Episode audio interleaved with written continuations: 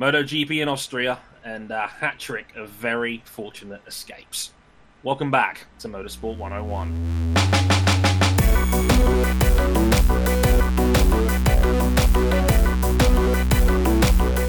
Whew, what a weekend. Welcome to episode 254 of Motorsport 101. I'm your friendly neighbor host, Mr. Andre Harrison, and uh, it's quite strange to uh, not have to clap or sync us in or do any other technical stuff with Audacity because uh, this is the first of a new era of uh, Motorsport 101 of uh, video podcasts. Um, video, audio, all that good stuff is uh, we've expanded, um, and uh, we're yeah, a visual medium now. Oh, we can man. stop joking about it we finally we finally have evolved from that feedback. We've taken it on board, and a year and a half later, here we are. We're now we're now actually a visual medium. Still need work on the actual look side of things, but hey, it's a work in progress. but uh, hey guys, I'm Dre here. Welcome to episode 254 of Motorsport 101, and welcome to a brand new format for the podcast. It's going to be a lot more fast paced. We're going to shave the time down of some of these shows a little bit, but we'll also give you more shows, more highlights, more visual and audio content. It should be a fun time for everybody involved. Um, if you want to see a little bit more of that from an in-depth standpoint as to what exactly all the big changes are, stay tuned to youtube.com forward slash motorsport 101. There'll be a full video blog from yours truly explaining all the changes. Hey, may- maybe maybe I could join you since we could record our own footage, maybe edit something together. Oh my goodness. Potential. See, see, clever. Uh, I like that. But uh, with me, as always, well, might as well get him out of the way now because he just introduced himself anyway. Mr. Ryan Eric King, hello, sir. Yep, glad to be here for for a new era. But unfortunately, you know, usually, strangely enough, anytime we start a new era, what Motorsport 101, it's on a slightly down note. I really wish we had a more upbeat start to this, but no, unfortunately not. Come back, come back for the next episode for some more of the funny, funny stuff. But hey, we'll we'll, we'll try and make do in uh, in some difficult circumstances regarding two wheels this weekend, which we'll get to briefly. Also joining me, Mr. RJ O'Connell. Hello, sir. Hello. Um, let's just preface by saying, uh, don't worry, everybody is mostly okay, which yeah. is a relief. We're not coming to you with no music. Somebody is gravely injured or heaven forbid has passed away. But Frank- we did have some big, big motorcycle accidents. In, uh, indeed. Weekend. Yeah, the, it's, it's, it's, the John Boy's Lonnie Smith prep for saying nobody died, everybody is largely okay, and thank goodness for that. Because if you saw what had happened over the weekend, you'd probably think differently. And thankfully, uh, everybody. looks like, but again, the worst of it is a couple of broken bones and some bruises, thank God. Um, so, and of course, joining me as well is Cam Buckley. Hello, sir. Hello, everyone. You know, it's. Uh, I'm very happy that everyone escaped with relatively minor injuries after, of course, more significant injuries previously this season. But above all of it, I'm just wondering how did the other Red Italians so mm. Mm. Great question, which we'll get to very, very shortly. But uh, places you can find us real quick besides here, obviously, youtube.com forward slash motorsport 101. Um, if you're listening to us on YouTube or if you're listening to us on our usual audio places, which by the way are not going anywhere, do not worry about that. This is still going to be an audio medium too. This is not we're not moving house. We're no, just uh, no. Unlike uh, unlike certain racing game developer on Twitter, we're not taking away features and then claiming it as innovation. exactly. You're expanding. We're building a conservatory in the back, as you do. Um, do you want to say something real quick there? Yes. Um, yeah, because uh, because by the time you hear this, uh, you notice that there is a big chunk of missing episodes. Uh, mm-hmm. Lesson learned is don't have executive dysfunction. That's number one. Uh, number two, those episodes, which will cover a month's worth of content, will all be on the audio format. So that's kind of like your your farewell to Motorsport 101 as it once was. You can listen back and hear how wrong we were on all of these MotoGP insights from back when we were red. It's really a uh, it's a greatest hits of Motorsport 101 2.0 leading into yeah. Motorsport 101 3.0 and only the hits. And we're glad that you're able to watch and listen along with us. Um, it's going to be a fun adventure. Yeah. It, it will indeed. Thanks to everyone that uh, will check that out. Again, thanks for your patience as well, because I know it's been a little while since we had an actual episode out.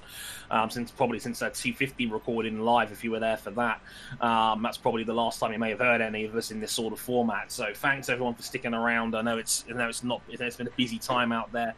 Um, and yeah, thanks for sticking with us um, first and foremost. Um, as I said, more on that in, in the coming days and weeks. You'll see it all over our social media as well. As mentioned, youtube.com forward slash motorsport 101. If you're watching this on YouTube, why not subscribe and hit the bell so you can find out when we get more stuff coming through. See, I have to, I have to tweak the intro now because we're on YouTube properly.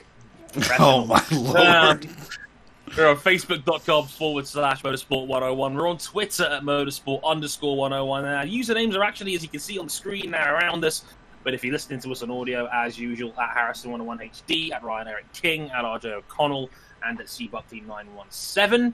And uh, if you really, really like us, you can back us financially on Patreon, patreon.com forward slash motorsport101. $5 gets you early access to all of our shows.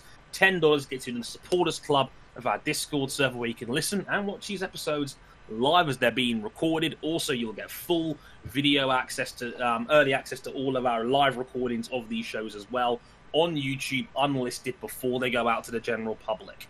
So yeah, even more perks now if you're a ten dollar backer. So you know, love you love to see it and whatnot. And you can get all those details and a whole lot more on our website, motorsport101.com. There's a couple of new written pieces on there as well. I spoke a lot about about what happened in Austria, which we'll be talking about very very shortly as well. Um, that'll be in there as well as talk of the uh, British Grand Prix we had as well for Formula One. It's all out there as well, so you can check that out. Motorsport101.com, the blog section as, as well for all of that good stuff. Uh, thanks for sticking with us, and uh, yeah, uh, after this, we'll be talking about MotoGP in Austria. So, we're going to do something we don't normally do on this show regarding MotoGP reviews and wraps ups of the weekend. Um, this we're going to start with Moto 2 on this occasion because there was a very serious incident that kind of set the tone, unfortunately, for the rest of the weekend, and it, we believed it would make sense if we talked about Moto 2 first and foremost. Now, this was this this this was a very ugly incident that happened in the Moto 2 race. Um, to put into some early context, Remy Gardner had actually qualified on pole position ahead of Jorge Martin and Marcel Schrotter. Uh, championship leader Enea Bastianini was in fourth. Um, and in the early going, um, it was kind of playing out a lot like you know Moto 2 races normally have done. Uh, Jorge Martin got the early whole shot. He had a pretty comfortable lead over Marcel Schrotter and Luca Marini. Now, in the second group further back, Enea Bastianini, the uh, championship leader in Moto 2, um, he suffered a big high side coming off the exit of turn one. Um, this was a big, I think it was four laps in. I think it was the fourth lap of the race. He, he has a high side, um, flips himself off the motorcycle, unfortunately. Thankfully, rider okay, and he is able to scramble off the inside part of the track where no bikes would normally be down anyway because it's a very slow, tight uh, turn one in bikes. However, his his uh, Italtrans motorcycle was stuck in the middle of the track. Um, unfortunately, what would happen a few seconds later would be Hafizh Syahrin further back down the field, not seeing uh, Enea's bike in the middle of the track, had driven into it. Um, and it launched him off his motorcycle over 90 miles an hour. It was a horrendous incident uh, to watch in real time. It was absolutely terrifying. Um, again, race was immediately red flagged um, after that second incident with Bastianini's bike. Um, it, it, was all sorts of ugly. Again, not not just the Hafiz Sire and Edgar Pons was also involved. He had to take to the grass, um, as well as give me a second. Um, yeah, Andy uh, Izdihar as well. There was, there was there was a four bike incident in total. Um, it was a scary one. Uh, ambulance was on the track. Uh, Hafizh Syahrin had immediate medical attention. Um, again, we were all sitting very nervously. Um, Dorna, if I'm honest, did themselves no favors um, with re- repetitive replays of the incident um, even though we on the public had no idea if Hafizh was okay. Um, we'd already seen, thankfully, that Bastianini walked away okay, that uh, Izdihar walked away okay, and Pons was fine, but the fee Syahrin was the main concern. Um, about uh, five minutes later, he was taken to the medical center for checkups, and it was his team boss that came out and said, "No, don't worry, he is fine." Um, they're checking over his pelvic bone and pelvic area. Um, he, had a, he had a CT scan in the medical center. Um, they took him to the hospital just for, just for precautionary checks, thankfully. So again, luckily we found out that Hafizh was okay, relatively speaking, after uh, what was a horrendous incident. And I mean, this exposed one of the problems of this circuit, and I think a lot of people is uh, we don't think about it in cars so much with the Red Bull Ring, but with bikes if you're tucked in behind another rider slipstreaming off them like you would in race conditions, that crest you dip under when you go through turn one. If there is a bike laid out in the middle of the road like Bastianini's was in this case, you really can't see it. It's it is a it is a big blind spot when you see on board of what had happened. Um, it's a bigger blind spot than I think we realize in in bikes, and I think that's ultimately what caused this this awful freak accident. Yeah, like it's something that can only happen in bikes. Because if you've ever seen a motorcycle and you've seen it laid over, that it, it's it's basically like two foot nothing, and you put it on the other side of a crest, and it's invisible. You again, you don't see that issue with cars because cars are a lot taller, and uh, that's it's it's something well, that. There, there's a car incident that has actually reminded me another horrible incident where there was extensive injuries, but Memo Gidley's crash in 2014 at Daytona, mm-hmm. where he pulled out behind traffic. He was in a uh, in one of the prototypes, and there was a GT slow on the racing line. He pulled out behind another car, didn't see it, and hit hit another car basically at full racing speed. Yeah, and that's that was the same thing that happened to Billy Monger, but that's an issue of being behind another car. Mm. In this in this situation, it was just the track itself, which yeah. again is very problematic when when you can have you know a corner is probably the most likely place where an incident's going to happen. If if a corner is inherently dangerous because of a crest, and there aren't additional measures in place to make riders more aware of what's happening in that corner, you're just asking for something like this to happen.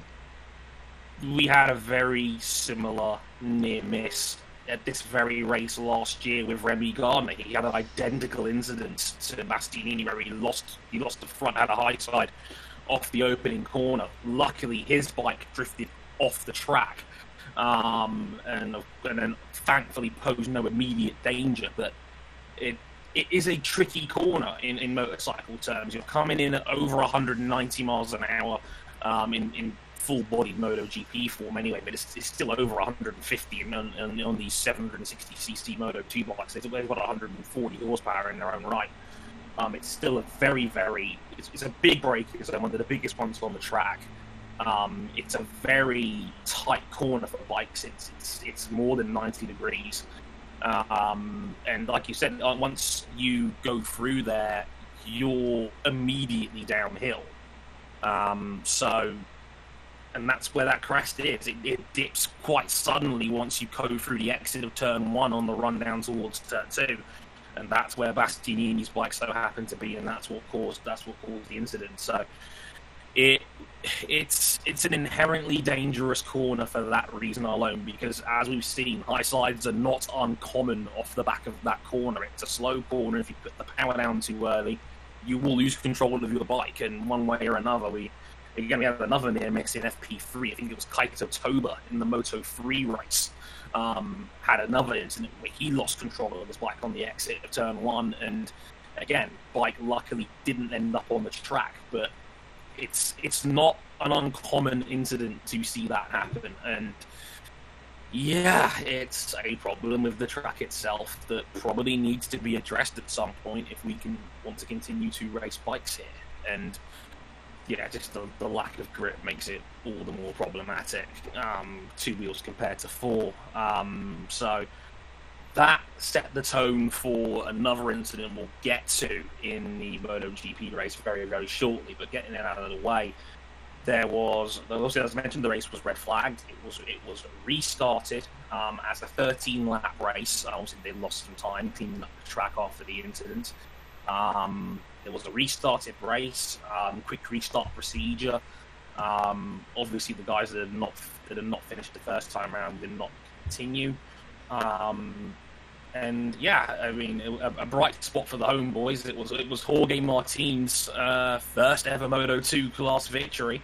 In the end, he won fairly comfortably. Actually, it's it's kind of been a bit of a running story of Moto Two this season, where one guy just seems to have the pace um, over the field and was able to break off a little bit of an advantage, and then just, they don't get reeled in very often. That's been kind of the story of Moto 2 the whole year. And uh, it was Jorge Martin's turn to win ahead of Luca Marini. And uh, hey, shout out to Marcel Schrotter on the podium, his first podium finish since last season as well. Good ride from him um, as well. Uh, Sam Lowes, again, keeping a solid campaign going in fourth. Giuseppe Vierge in fifth. He was in a heck of a fight. Lowes, Vierge, and Bezzecchi in the fight for fourth, um, separated by a few bike laps going over the line. And if, if, you don't know if you saw it on uh, YouTube, but there was uh, there was beef afterwards between Lowes and Bezzecchi. I mean, Sam Lowes was very erratic uh, in the uh, in the second portion of this race, where he was taking all sorts of obscure lines and you know braking very very late, going intentionally quite wide on purpose, and it pissed off Bezzecchi behind him because I think they actually made contact, um, very minor contact on the straight between turns uh, three and four. And uh, after the race, Lowes had actually grabbed Bezzecchi by the arm for a, uh, shall we say, friendly discussion of what had happened, where it seemingly Lowes had no idea what was uh, what was going on, and uh, guys, don't don't do this. Don't put your hands on another rider after the flag one is still riding a motorcycle. It's not a good look. Especially um, while you're riding a Right. Too fucking dangerous. This ain't road rash. No. this isn't even road rash two. No, no. This isn't even road rash on the 3DO with soundtracks provided by Soundgarden. no, definitely not that either. Um, it, it, wasn't a good look um, at all, and uh, yeah, I, I, I, couldn't stand the fact that BT Sport talked about that on their social media, like what Sam Lowes did was a good thing. Oh, look how tough and gritty Sam Lowes is being right now. We love it, you know. Grabbing another rider by the arm and saying, "What the hell are you playing at?" No, no, you want to do that. Wait until after you're. Look, look, don't endorse shitty behavior uh, on your on your TV network to help sell your products. This is not something you should be endorsing. Like this is a bad look for all parties. Don't do it. I know BT Sport loves them some Sam Lowes, but you you can't be doing shit like that and then plugging it on your social media right. account. There is a there is a time and a place to promote physical conflict. I mean, Lord knows we have a recurring segment all about on oh, and yeah. off track altercations, which will be coming back pretty soon. Oh, but Lord. especially in this context, when you mm. consider that we, we nearly lost a rider, had things gotten any worse, maybe mm. not the best time to be shining a positive light on such a thing. Hmm. No. Uh, especially only minutes after such a horrendous incident as well. Don't do it. I love that his brother Alex on Twitter was like, "Oh, Bez doesn't know what he's messing with." like, look, guys, Sam looks like a television's TV presenter. He's like the least threatening dude I've ever seen. Like, you don't. If it doesn't happen, I know you're sticking up for your brother, but Bez did absolutely nothing wrong over the course of that Grand Prix, as far as I was concerned. If anything, Sam was more to blame for his erratic riding all over the shop. I don't know how you could possibly watch that race and, and blame Bezzecchi for what had happened, but uh, hey what do we know? Uh, we're not on the we're not on the motorcycles, but uh, yeah, the Lowes fourth, Vierge fifth, Bezzecchi sixth in the end, Tom Lüthi seventh, Augusto Fernandez eighth, Aaron Canet ninth, the American Joe Roberts in tenth in the end. America, uh, top ten. the, the, they'll take it. The Americans say on this on, on this show. Lorenzo Baldassarri 11th. Domi Aegerter's back, everybody. Nice to see him in 12th there for the uh, NTSRW racing team. Uh, Somkiat Chantra 13th. Jake Dixon in the points in 14th. Hooray for BT Sports. They love him. And Hector Garzo rounding off the points in 15th. Um, as mentioned earlier, Remy Gardner sadly had another incident uh, in the second restarted portion. He did not see the checkered flag, as did Tetsuya Nagashima, unfortunately, who I winced when I saw him crash after his concussion news from last week.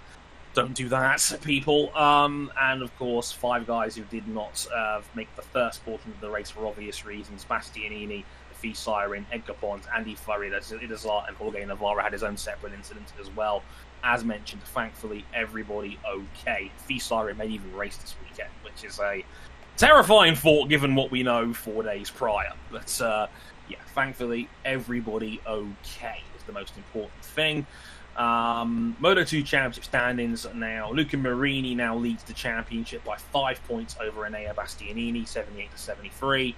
Jorge Martin uh, just ahead of Sam Lowes on countback. They're both on 59 points and Tetsuya Nagashima rounding off the top five on 55. Now, this leads us into MotoGP, and again, very interesting race on paper. Um, we all know that this is a very much a power circuit, so we were actually quite surprised to see Maverick Vinales on pole position, which Jeez, shouldn't be a shock on. One point in we had an all Yamaha front row. Yeah. What wonders may cease in the year 2020, where all of the low power bikes are out here flexing on the ultimate power say, circuit. Even the right. Suzuki's were in them. Yeah, oh, they were. It was a yeah. it was a fantastic qualifying session. It was all over the place. Um, Maverick Vinales ended up on pole, uh, keeping up the usual trend of the elite three qualifiers in the field, keeping their momentum going besides last week, obviously. Uh, it was actually Jack Miller that split up the uh, Yamaha 1 2. Um, Miller in second, just six hundredths off the top, with Fabio Quartararo rounding off the front row. Uh, Dovi, the uh, the reigning winner from last year, um, in fourth ahead of Pol Espargaro and then Joan Mir. Um, Morbidelli, Rins, and Zarco on row three, and then Nakagami, Oliveira, and Rossi on the back row. Um, only half a second covered the top 12. It was the second closest Q2 session since the format changed. Um, so, an incredibly tight uh, session to say the least. But it wasn't without some controversy. We actually had some beef, uh, yet more beef, um, fresh off the brisket. Uh, it was Aleix Espargaro and Danilo Petrucci um, that uh, w- were not a fan of each other's riding in Q1, I believe it was, not rather than Q2. Um, uh, Danilo was very upset with Aleix Espargaro allegedly blocking him in qualifying one. Um, the incident has gone to the stewards. It, the, their stewards meeting is tomorrow, so unfortunately, uh, if, if anything does happen as a result of it, we'll have to get back to you on that next week. Our timing, as always, is impeccable. But uh, it looked on camera as if Aleix had absolutely blocked Petrux on one of his qualifying laps. And uh, I don't know if you guys saw it, but uh, Petrux uh, got off the bike at the end of Q1 uh, pointed to the Aprilia garage and showed him that he finished in 11th oh. place with two middle fingers. Um, he, was, he, was, saying he was number one. He was saying he was robbed of P1 on two separate occasions. Um, and wasn't best pleased. They, they, they took to Twitter after the oh session. Oh God. Um, Aleix. Beef, beef, beef. Aleix put, pulled off the official PDFs from MotoGP's results website breaking down sector by sector and showing that on Petrux's best lap, he set his, his best sector time in in the final uh, uh, sector four of the lap with Aleix directly in front of him, and said, so Aleix was like, "Well, where's your blocking?" Uh, and he said, "Don't be mad just because you're not competitive on a bike that's won here the last four years." Um, he brought which, his receipts. Um, so Aleix was was was not happy about this. Um, to which Petrux turned around on Twitter and said, "Hey, I have a Grand Prix victory. Where's yours?" Um, so Um, it was uh, not best pleased to say the least. RJ? I think that was a very good preemptive tribute to both Daniel Cormier and Jon Jones, who have uh, both seemingly retired from mixed martial arts over this past week.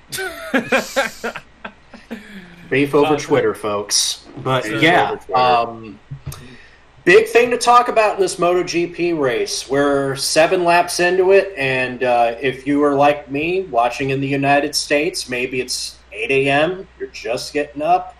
Uh, you were woken up very, very suddenly when Johann Zarco and Franco Morbidelli leaned into one another, bumped into one another, and fell down going into turn three, sending their bikes. Well, their bikes have become uh, ballistic missiles uh, at that point. Ballistic Yeah. missiles fired right into the path of one Valentino Rossi and Maverick. Yeah. Um, for context, turn two is absolutely a corner for MotoGP bikes. It isn't. Yeah, so we don't much think of it as a corner. As a corner, it, it's a mild kink in cars. Yeah. On bikes, it is a proper corner. That's why it's actually turn two Mhm. on the track map, as much as people like to joke about it. Yeah, this is. It's almost Yeah. like this track has a much different character for motorcycles than it does for cars. Yeah, the subtleties of the track are so.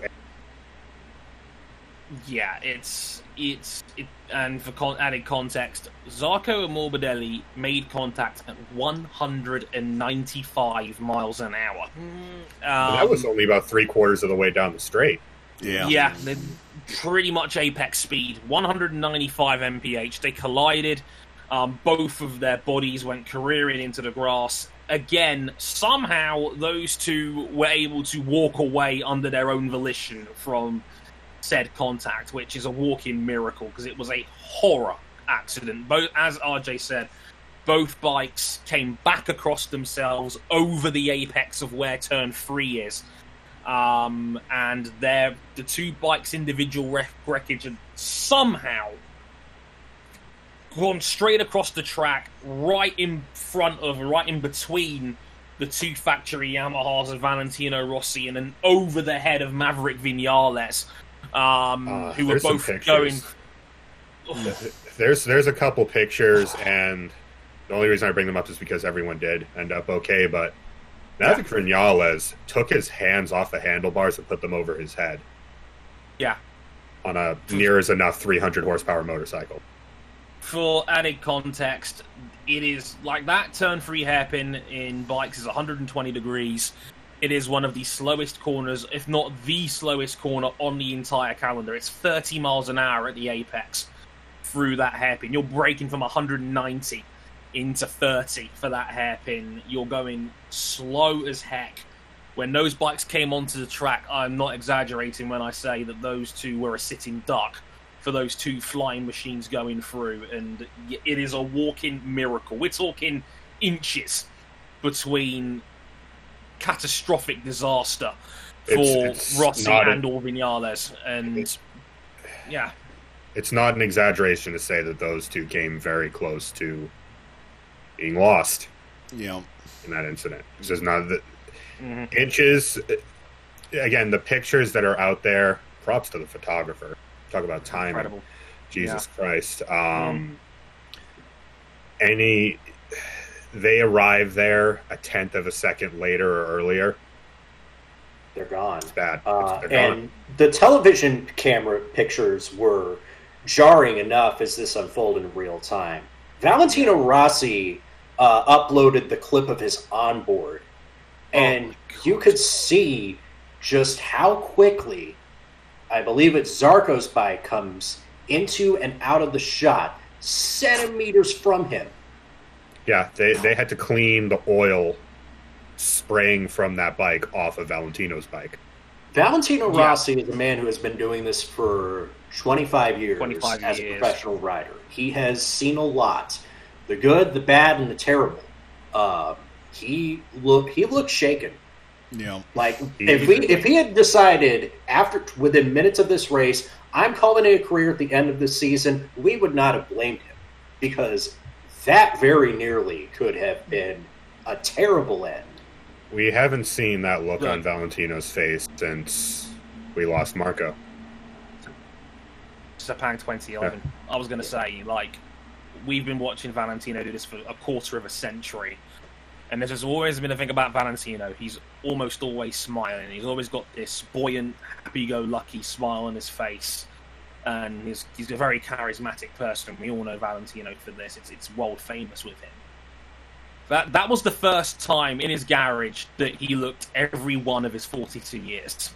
He looked like he'd seen a ghost, and quite rightly so. It was it was terrifying to, um, to watch, and I think we could all relate with what Valentino had felt and gone through. The scariest part is when he watched when he watched Rossi's on board. Three seconds later, he's back on the throttle, as if nothing. Yeah, they both pinned it. Yeah. Both pinned the They throttle 100%.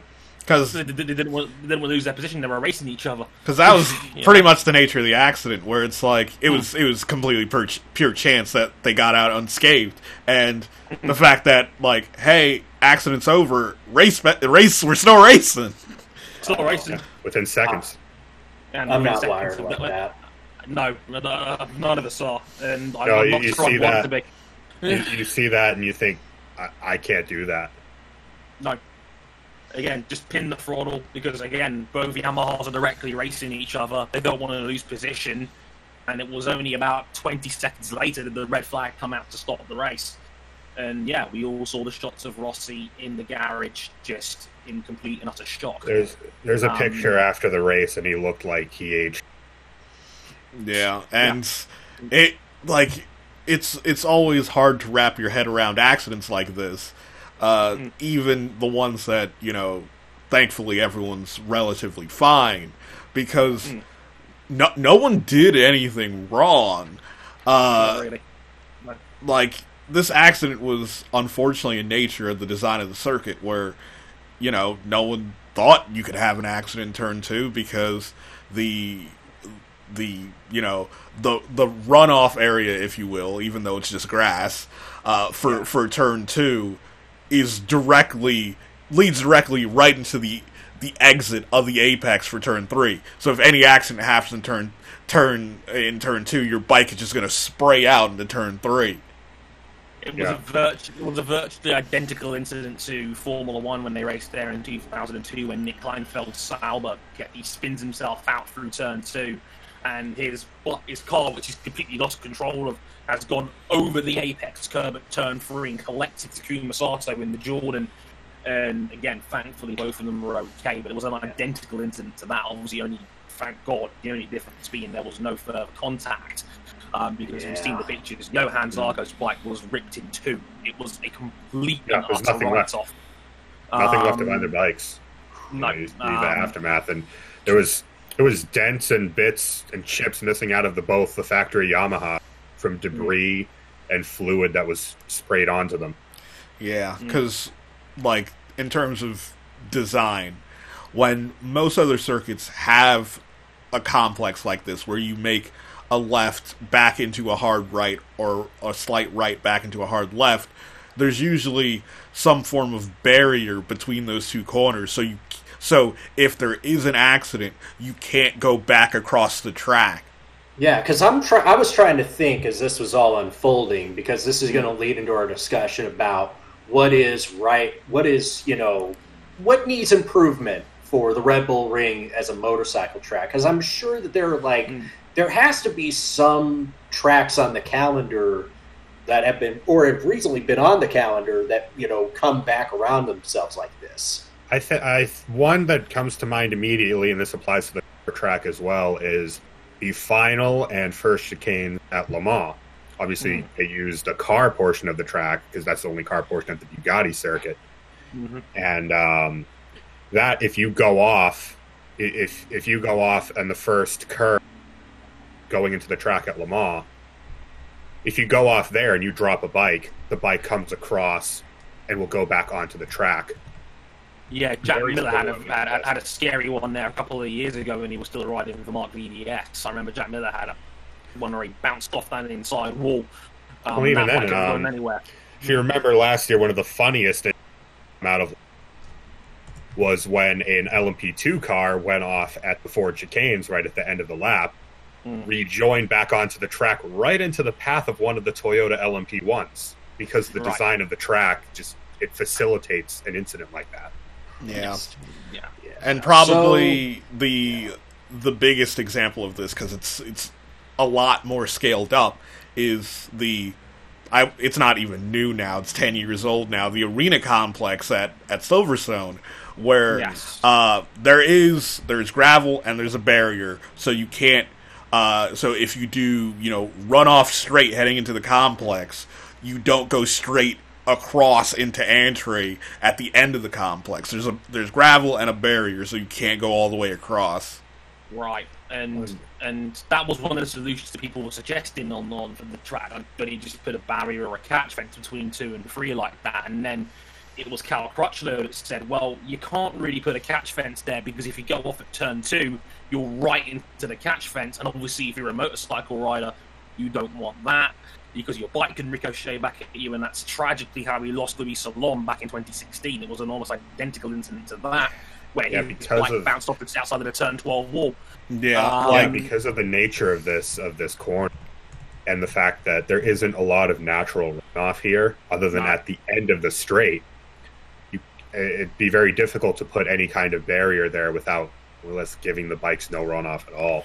well, in Yeah. terms of like physical obstacles, besides like one pedestrian tunnel under the track, they like the easy solution might as well just be reprofile the track to get rid of turn two.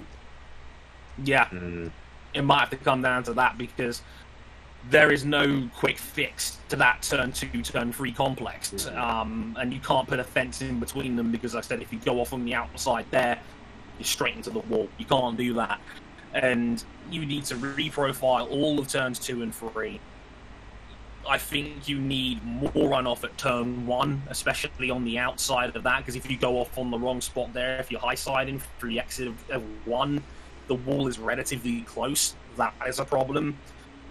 Yeah, like the The oth- the only issue with trying to add more runoff to turn uh, to turn one is that besides the permanent grandstand, uh, Yeah. under that is just is just a hill. Like it's just land. Yeah, the problem, the other problem with this, Yeah, it's almost similar to the issue with uh, the top of patio on Rankershaw. The Mm. land you're on kind of limits you because here you're in the middle of you're in the middle of a mountain range.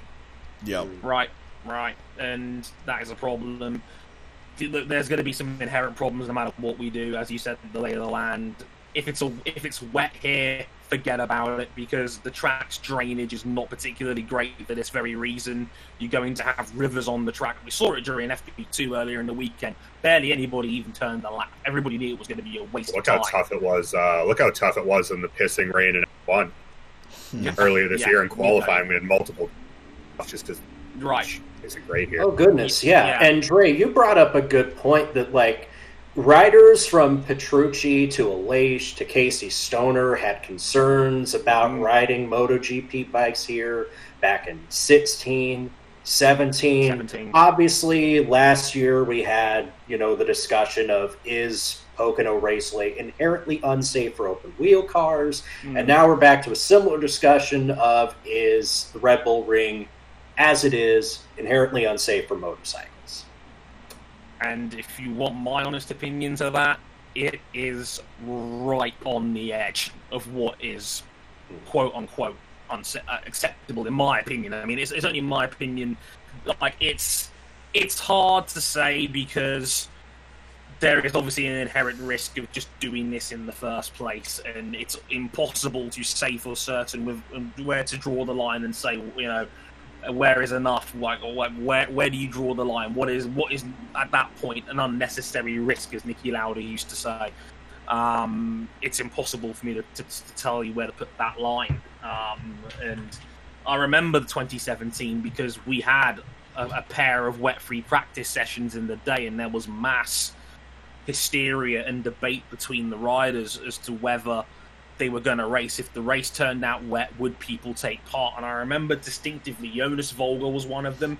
The Petrucci was another one. Cal Crutchlow strongly considered it. And I think even Marc Marquez was was on the side of I'm not going to race if it's a wet track, and that's what led to a quite public spat between Aleix Espargaro and Josh Brookes from the British Superbike Series, who said, "Oh, I'll race if no one else wants to take part. I'll take part, and you know if, if someone else wants to pull out." And Brookes, I think he, he he was thinking with his penis, to be fair, because he tweeted Aleix Espargaro a dress emoji saying, "Oh, you're a big girl's blast for not racing in the wet," even though this is a man who had to bury one of his best mates no less than you know a couple of months earlier. Um, Well, I think was, I think what people need to remember runoff MotoGP, not just runoff for the bikes, it's runoff for the Mm. human being who comes off. Exactly, and that's exactly how we lost Luis Salom. And you know, the this track poses a lot of those same potential risks. The lack of runoff is a problem. The undulations are a problem. The the, the best thing if they're going to keep racing here, which they will, um, I don't see any reason why they're going to take him off the calendar. Red Bull have got deep affiliations with the sport uh, on on many many levels. You've got to smooth out turn one. You've got to dip some of that crest in there, so at least you can see what's going on off the off the outside of the apex. You've got to do something about the runoff between turns two and three, or Yeah. as King alluded to, reprofile turn two entirely, so it's no, it's, it doesn't outswing back on itself by the time you get to the turn three hairpin because those are the biggest problems, and it's kind of a miracle that we we, we we'd gone four years without a major incident here, and you know now we've seen it with our own eyes that you know maybe we can do something about it. RJ, Yeah, Yeah, um, a thought just came to me. Do you know at Suzuka, which is kind of that other track that's right on the line for professional circuit racing as it's constructed? Do you Hmm. think like a chicane like they've inserted on the west end at 200R would that be doable for Red Bull Ring? not sure. Yeah, uh, maybe it would be for.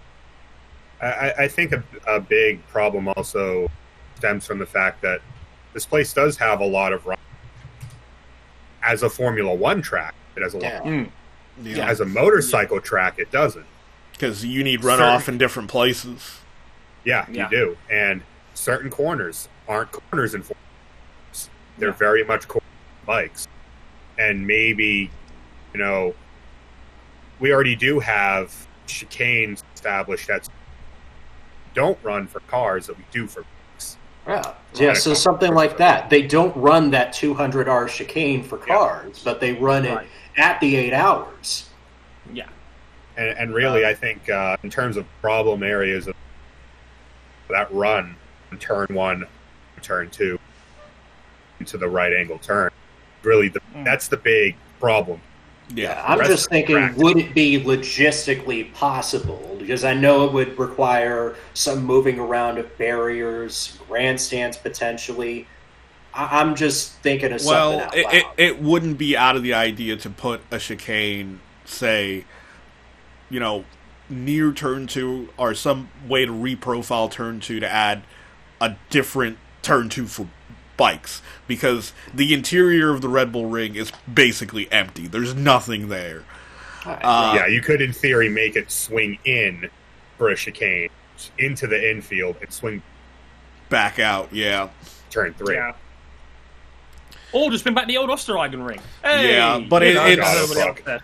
It, it's pretty much, you know, where I usually draw the line in terms of cir- circuit safety is when uh, potentially extremely dangerous accident goes from being uh, a probable event to an inevitable event. And right now, Red Bull's real the Red Bull ring's really close. It's on that line where it's like some in certain conditions, this track dangerous accidents are inevitable.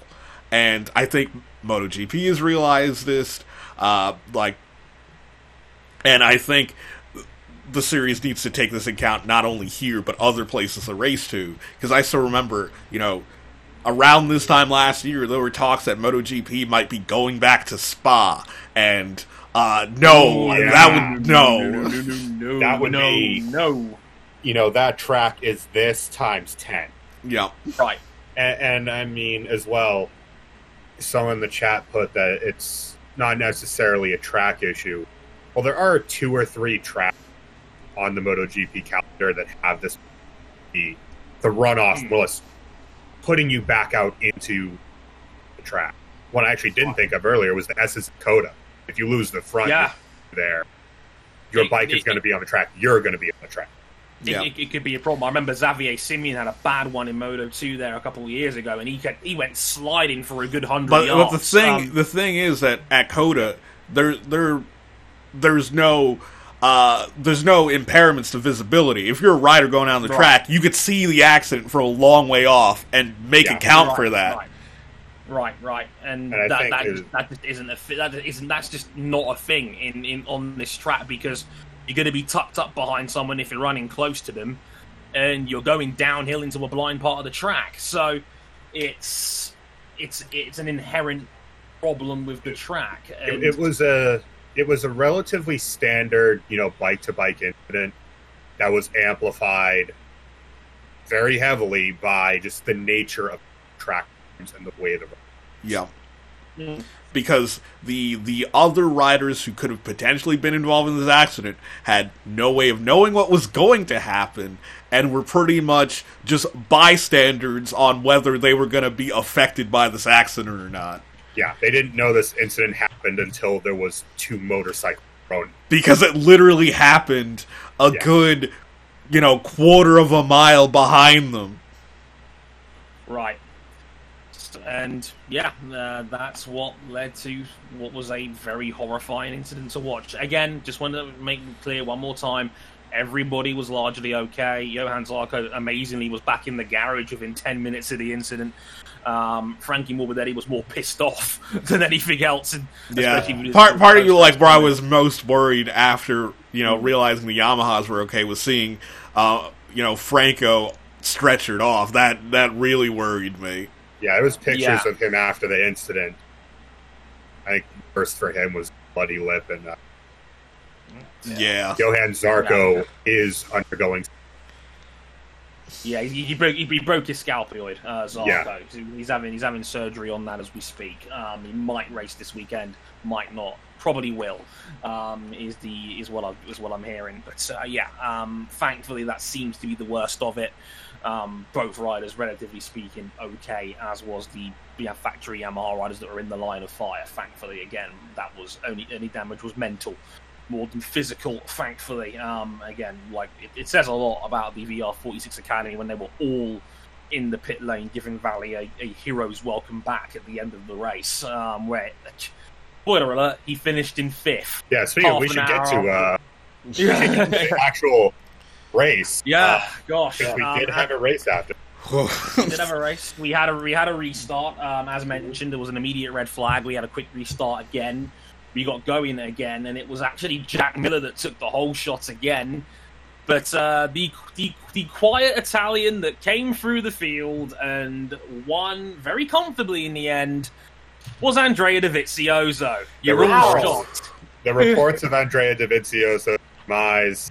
Alexander. but Greatly but, but what happened to my dude? What happened to Pol Espargaro? He was up there. Well, uh, Um, well, uh, well, he uh, Went he a bit had- wide. He went a bit wide, and uh, so did Miguel Oliveira. Yeah. Um, both KTM's who, who were running in the top five, may I add, had, had gone through turn four. They'd both gone wide. Miguel had gone a little bit wider, but it looked like he might have still made the exit of the corner.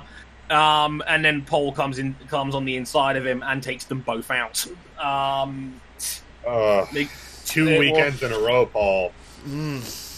Pol's Yeah. head's fallen off, man. That was that was back to back weekends where Pol just loses his, his head in a tight situation, and This again, Um, the KTM yeah. was good. They Yeah, were Again, giving the Ducati yeah, very good. hell. Once again, KTM very good this year, but that was just unfortunate. I'm watching back on Pol's replay. He comes wide, and it looks like from the from the angle right behind Pol's seat, it looks like Oliveira was already down. Down, he had already low sided by the time he came across into Pol's line of sight. Yeah, it Yeah. was uh, it- not good it- day. KTM. it's it's it's yeah. According to, to a certain someone inside the, the track, like Pol had lost his head. He, he he'd never calmed down after the initial incident that got the red flag on. Didn't really recover. Um, also, didn't help that he had run out of uh, rear medium tires that he was going to run due to the restart. He had to put new tires on the bike, obviously for this semi sprint race finish. He ran out of uh, rear me- of medium rear Yeah, tires, so they had, to, they had to put a that. soft rear. Yeah, Yeah, they, had, they, had to, they had to put a soft rear on the back of the bike instead, and he didn't have any trust or grip with it whatsoever. He was uh, he, he he was all over the place for that very reason. Um, it was not the rear tire he wanted to race with, and he was punished for it, unfortunately. Um, so uh, yeah, that's what kind of led to one half of two separate, very frustrating incidents for what would have been maybe a podium finish for Pol Espargaro and probably Miguel Oliveira's best ever race in the top flight. Yeah, like I, I Um, said this on an earlier show, where pretty much we're in a position where KTM finally has a good bike. They're in position to do well, and instead of spending most of the times fighting for podiums, they're fighting each other. yeah. And crashing. Miguel was and pissed. Miguel, you're, the dentist angered. Yep. He, Yeah. he got he got the scalpel out. He was pissed. Um, Yeah, Miguel was kicking and throwing shit all over the place, and I'm like, yo. Yeah, yo, Yeah, that feeling when you that feeling when you're playing Mario Kart with your friend and you blue shell them Oh, and they just, they just you've been on this Mario Kart kick. It's it's been unhealthy. But yeah, Oliveira dropped it. Oliveira and Paul were running fifth and sixth. This would have been by far one of Oliveira's best, if not his best finishes. And yeah, they have nothing to show for it in the end. I mean, at least Brad Binder salvaged a little bit of dignity by coming in from 17th to fourth. Yeah. Right, brilliant day for Binder again. Um, No, just crazy how two years ago, uh, 17th to 4th on a KTM would be unheard of. Right, that's kind of it. Like they keep they. It's always what could have been for KTM this year, where their win could have been a one-two. They always have the pace, and they never put a whole race together. Yeah, You know the, what he the also Ryans have actually been the biggest problem with that team this year, besides Binder. Well, actually, Yeah. actually no, Binder's included in that because Binder's Binder's coughed up good results at the Yeah. start of the year in Harap as well. So Yeah. they're all accountable for this to some degree. Um, the one that's been the least problematic has been Miguel in the Tech 3, um, which, which is kind of crazy to suggest, but. Yeah, it's actually been the riders that have been the biggest hurdle for KTM this year, which is crazy. So you think it was the other way Well, if you said that- normally. If you said that last year, you'd be look at you like it's Right, right. Looking at it you know. crazy. Times have changed. Obviously, Pol's on the way out. Star King. Um, could be a different dynamic by I the don't know time if I don't know if King is too mad that Pol's out because he keeps stuff on the bike. he's smug as a mofo in that window. You see him. He's like, we've got Miguel Oliveira and Brad Binder next year. We're going to have one of the best teams in the field.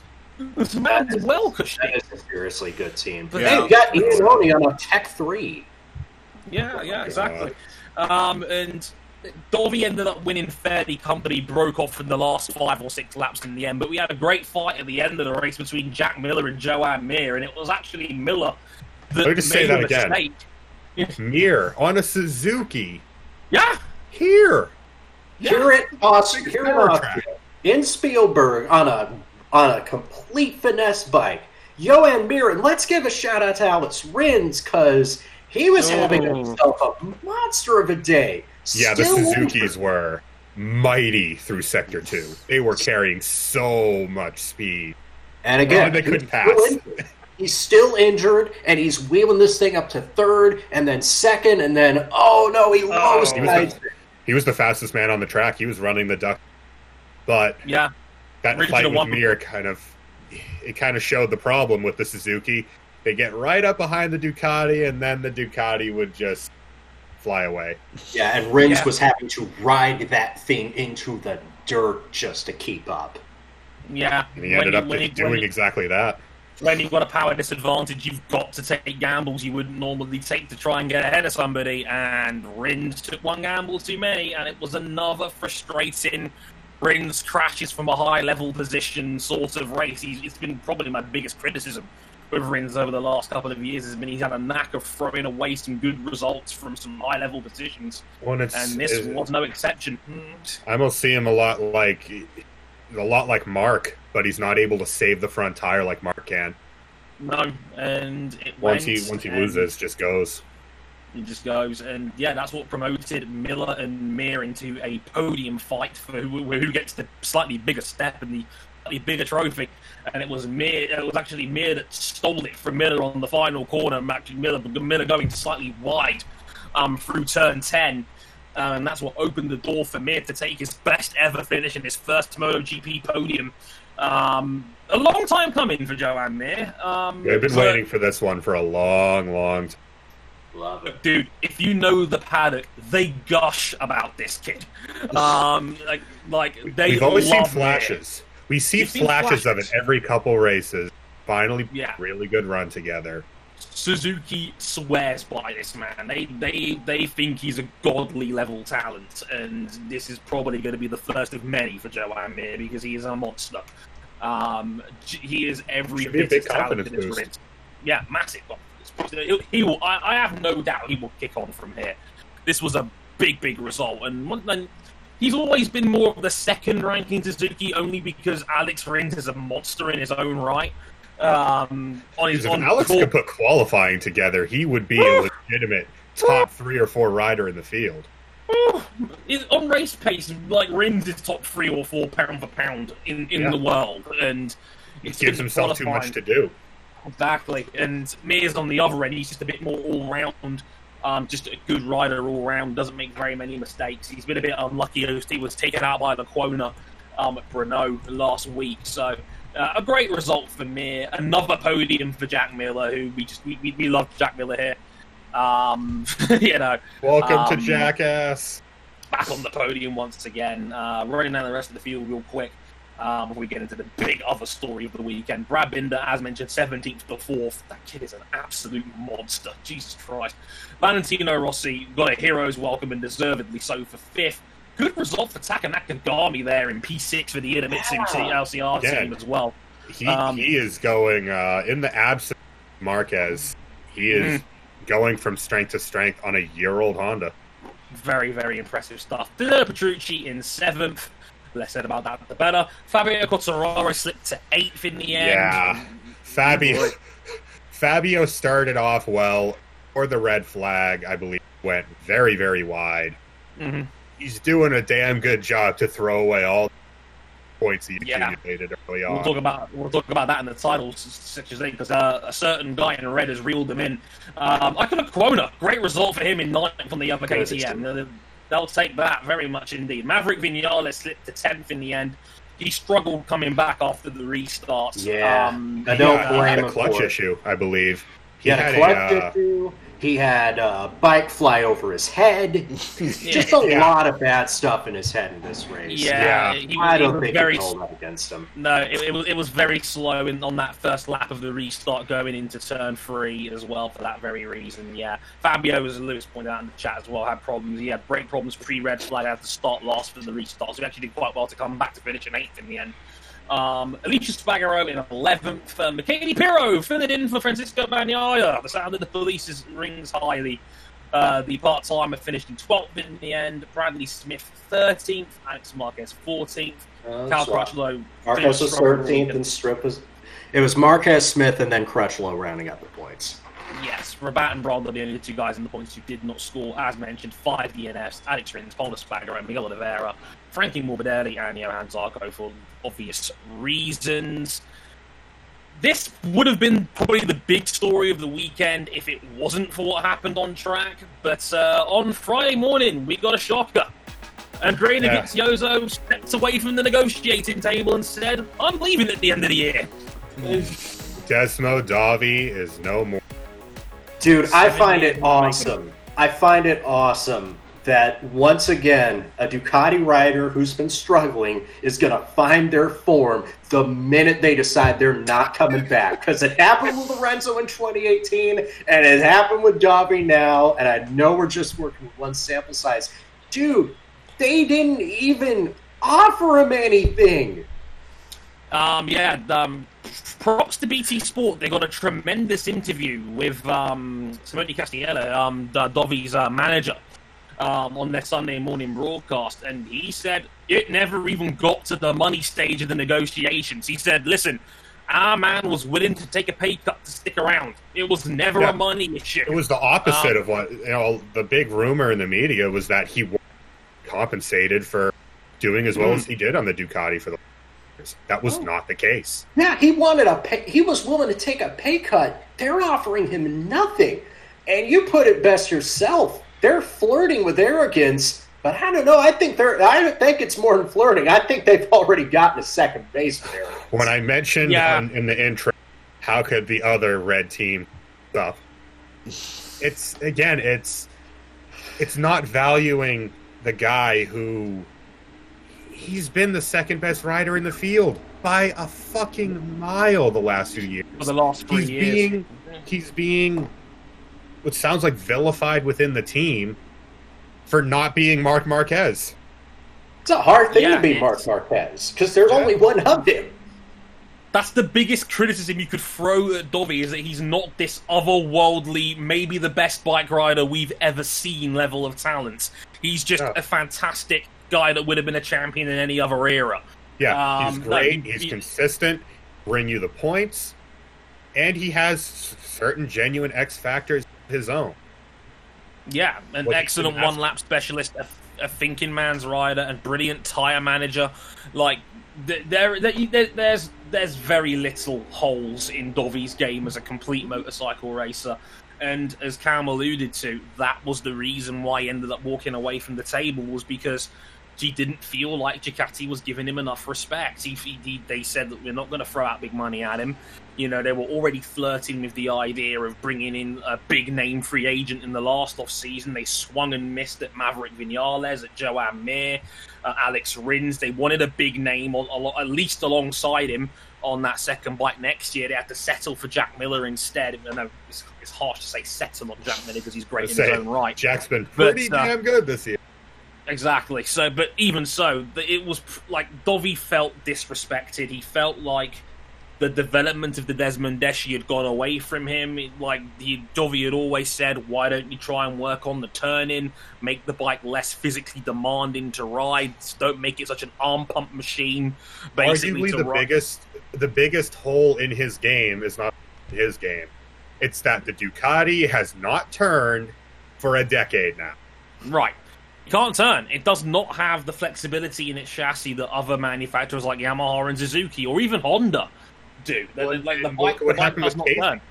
Casey told them for years, you know, he was still getting some results on the bike, but he was telling them it has fundamental flaws. Yeah, they wouldn't and- listen. He left and- and, crammed it back down their throat when he got on a. Yeah, and won immediately. Won 11 Grand Prix that year and dominated his route to his second top flight title. It's the exact same principle. Like, Casey was great at the start of his Ducati career because they had a blunderbuss of a motorcycle that could be six miles an hour in a regs right. straight line faster. But then the Yeah, they- caught up and the margin of error got a lot smaller. And then when the margin of error got smaller, Stoner got found out. Not, not Yeah. found out's a harsh term, but he got Well, I would say like they got the they got the 800 cc regs day one. They they knocked it out of the park, and then they're Mm-hmm. just like, well, we did our job, and you, can't- you have to keep moving. You have to keep pushing the. And it feels like Ducati every year they rest on. Well, we have, we have a nuclear reactor core for an engine. right. You should be good enough to just win on that, and we see it every year. They can they can run Marquez close.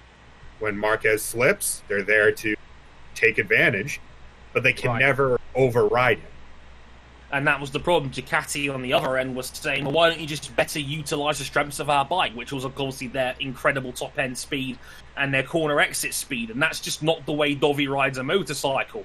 He's Well, always when tried. Honda Honda caught him last year, and Yeah, I mean the Honda has its own issues, which plenty on here. But when you've got Hmm. Marquez nullifying those issues, right. Honda and Marquez neutralized Ducati's advantage like, straight line. And that. And that is why allegedly he, why him and Luigi Dall'Igna have barely been on speaking terms for the last two years. Um, Yeah. it's a- it was obvious there was obvious tension in that camp, and I think it had come to a boiling point this year. I, I you know, honestly, I'm speculating a little bit here, but I wonder if they saw what Johann Zarco had done on the Avintia at Brno, or seen what's been going down at Pramac with Francesco Bagnaia and Jack Miller suddenly being able to challenge for race wins at at ref and other places.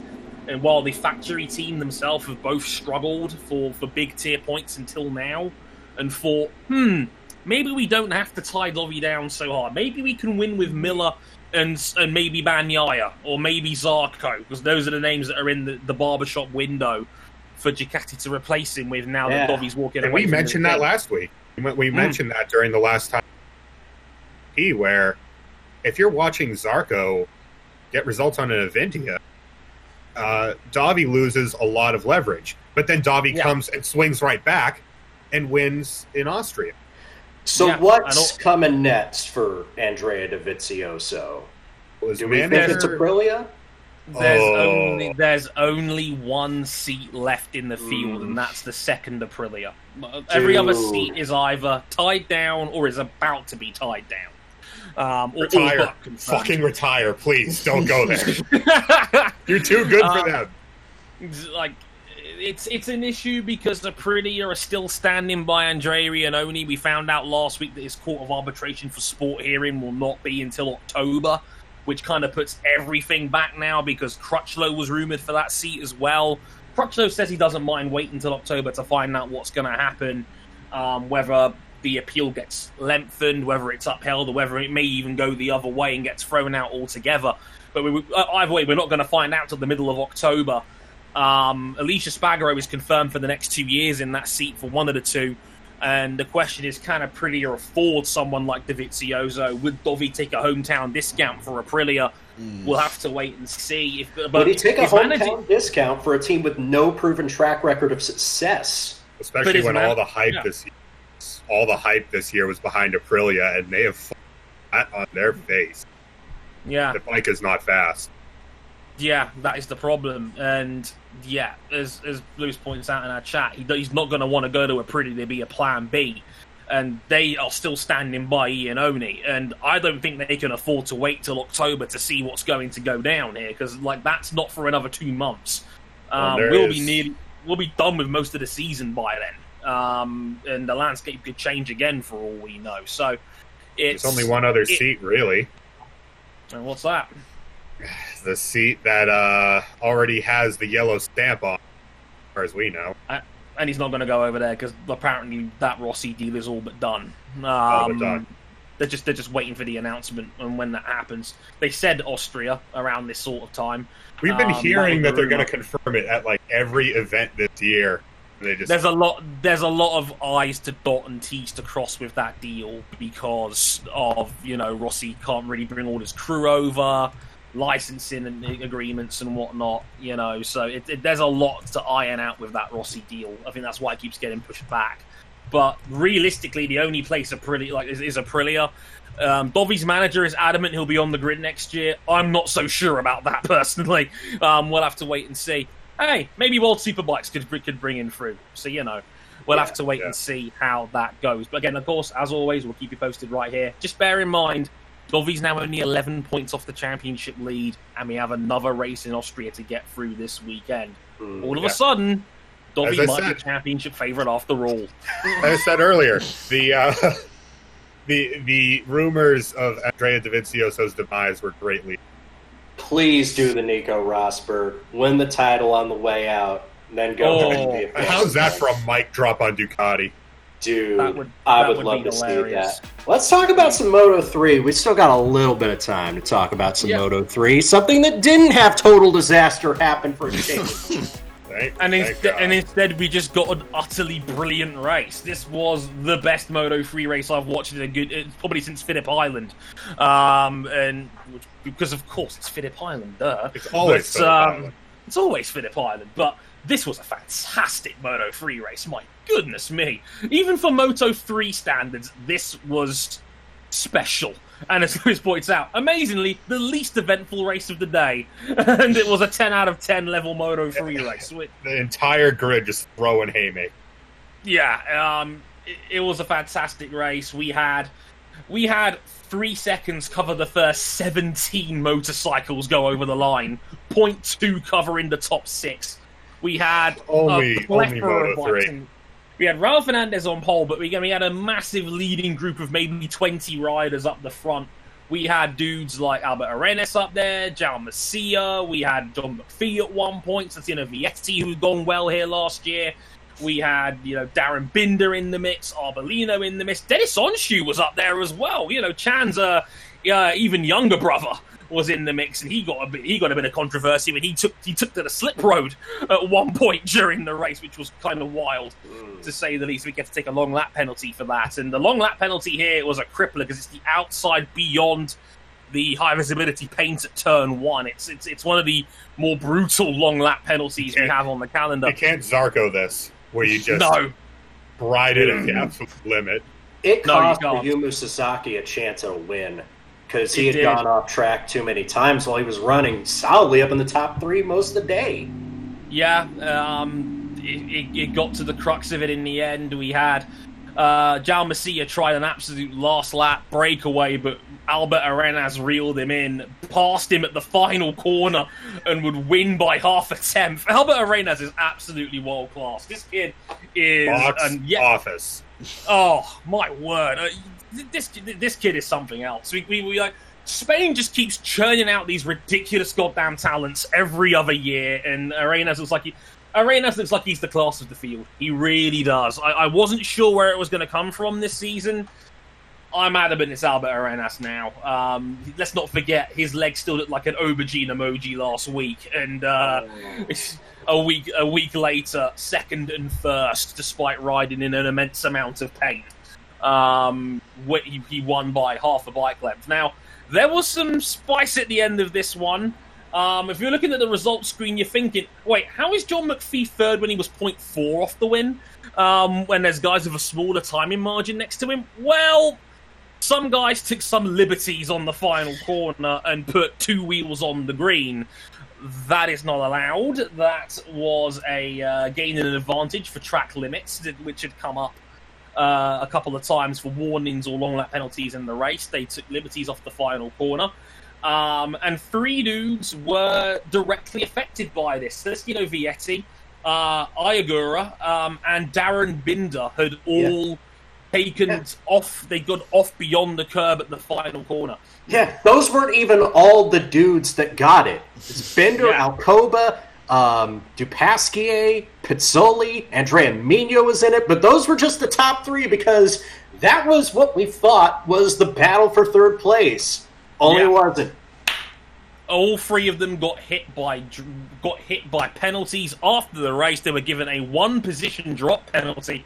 John McPhee, who was sixth over the line, actually finished third.